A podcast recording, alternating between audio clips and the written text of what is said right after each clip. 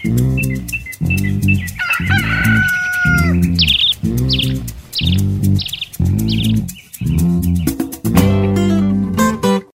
morning. It's the third of March twenty twenty-one. Welcome to the news around Uganda. I am Lydia Lakoniero. Let's see what's happening on the international scene. The first batch of the eight hundred sixty-four thousand COVID nineteen vaccine doses are expected in the country on the fifth of March, according to Ministry of Health officials. They will be launched on March eighteenth. In the first phase of the vaccination, the ministry is targeting about eighteen million people aged between eighteen to fifty years. Health Minister Doctor Jane Ruth Acheng explains who the priority groups will be. All persons eligible for vaccination will be required to provide a national identification card in the case of Ugandan citizens, or a passport in the case of non-Ugandans. Government health centers, health centers threes, fours, district hospitals, regional referral hospitals, national referral hospitals, and government specialized institutions have been designated as vaccination service points in each district and or city. Eligible persons will access their vaccines from any of these service points. Vaccines will be given to eligible persons eight weeks apart.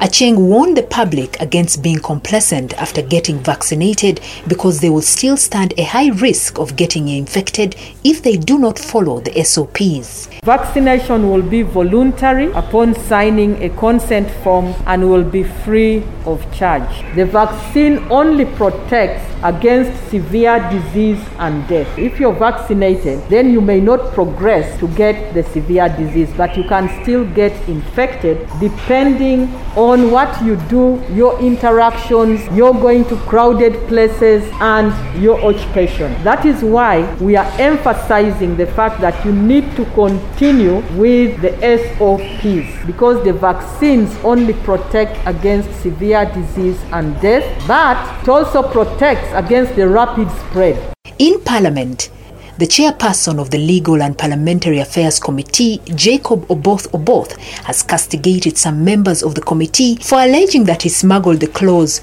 on the extension of term of office of elected leaders to seven years in the Constitutional Amendment Bill twenty nineteen. The committee, in its report on the Constitutional Amendment Bill twenty nineteen, recommended that the term of office of elected leaders be increased from five to seven years, something that members have been opposing and attacking the committee for. Oboth, while chairing the committee sitting, said that the clause was not smuggled as alleged, saying they only made a recommendation to government after this clause was squashed by the court, yet members of parliament had overwhelmingly supported it during the removal of the age limit in the constitution. Just a recommendation, general policy recommendation, not a proposed amendment. And they, they vulgarized it, they called it, uh, but those are some of the job hazard, uh, hazards. They don't blackmail a, a dirty person. They blackmail a clean committee like this one. The committee has also extended their consultation with Bank of Uganda to next week after the Deputy Governor, Michael Ati Ego, asked the committee to accord them more time to analyse the bill. Honourable Chair, we got this invite very late on Friday evening, and we have not had sufficient time to prepare comprehensive opinions on this very important topic. So what I have come to do here, Honourable Chair, is to request for a bit more time so that we can prepare comprehensive opinions to address the important issues that are contained in this bill. So I'm just begging your indulgence, Honourable Chair. Still on legalities, mothers have been cautioned against denying fathers access to their children in case of family breakups, which is contrary to the law. The appeal was made by the State Minister for Youth and Children's Affairs, Florence Nachiwala Chienji, during the launch of the Children's Clinic at the National Children's Authority headquarters in Ntinda. The minister cited Article fifty-nine, Clause four of the Constitution that gives both parents the right to access their children even after separation. Article fifty-nine subsection four states that the, the two parents have a right to children. Where there is a separation, the children must still access their parents, because this is the right given to them uh, through the Constitution, that they have a right to information, that is the right to know your father and mother and to love them. It's not about money, it's not about houses and property, but it's about physical presence and, and, and character. So now we have decided that according to that section, that the father should have access to one of the children. Meanwhile, the Executive Director for National Children's Authority, Martin Kiza, asked couples with problems report them to the authority for mitigation so as to save the children from all sorts of abuses. We are here really to ensure that we mitigate and reduce on cases that affect our children, that also possibly affect the parents. But the point here is that we are not making any judgments, we are making referrals, and we are urging the community there, if you have any cases pending, please you must first report to the office of the Minister of State. Who should have the authority to bury a dead man? His wife or his tribesmen? That is the question authorities are grappling with after relatives of city lawyer Bob Kasango yesterday grabbed his coffin from All Saints Cathedral in Kampala and tried to whisk it off to Tororo for burial. Mourners at the funeral service organized by his widow, Nice Bitarabeho Kasango, were preparing for burial in Fort Portal.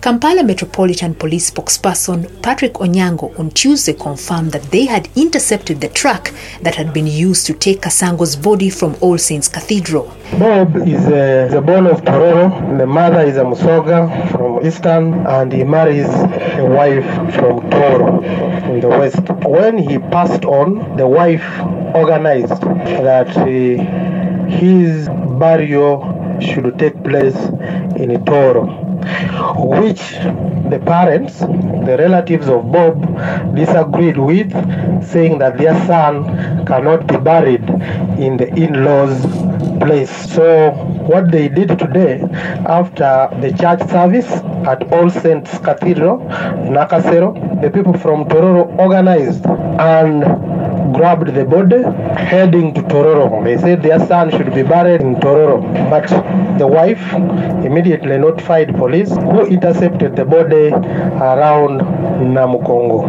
Kasango was supposed to be buried on Thursday at Gweri in Fort Portal, where he owns a farm. Kasango's in-laws and his eldest son, Samora Paul Kasango, tried to insist, but they were shoved aside by the stronger team from Tororo. They grabbed the coffin and dumped it on a pickup truck before they sped off, insisting they wanted him buried in Tororo and not in Toro.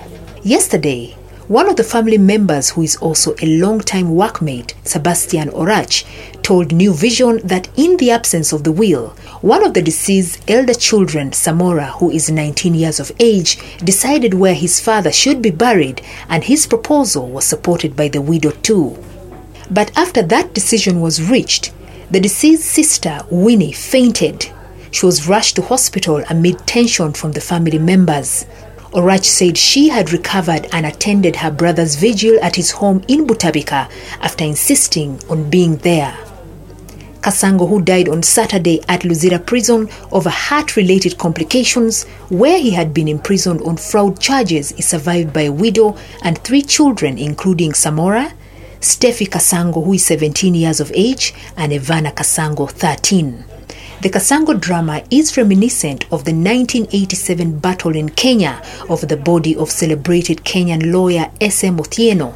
The widow, Virginia Wambui Othieno, a Kikuyu woman, wanted him buried on his farm on the outskirts of Nairobi city, but his Luo clan insisted on a burial in the ancestral Nyanza province. After a court trial lasting more than five months, the court ruled in favor of the clan. Let's take a look at what's happening at the Kampala Capital City Authority. The Executive Director of K C C A, Dorothy Kisaka, has warned law enforcement officers of the authority against mistreating suspects during operations.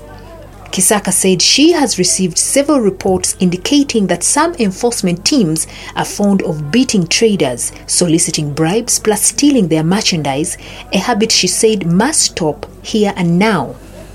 Kisaka made the remarks while briefing her team ahead of the planned operation in the city center. and I'm expecting a greater work. I've seen uh, and heard reports of uh, corruption from our law enforcement officers, reports of mistreatment of people on the streets, reports of beating up people and taking their, their tomatoes and uh, mangoes, of stealing things. I trust it is not any of you, but I've heard those reports. But we don't want to hear such reports anymore. If there are people here who are promoting those kind of acts, we are going to weed them out. Kisaka added that following the just concluded general elections, the city is so disorderly and it's their responsibility to restore sanity. Our middle name is law and order. If you're on the streets and there is no law and order, something is really missing. We can't be proud of ourselves as K C C A law enforcement officers, and the city is so disrupted. Wearing a uniform with pride means you are delivering results with your uniform.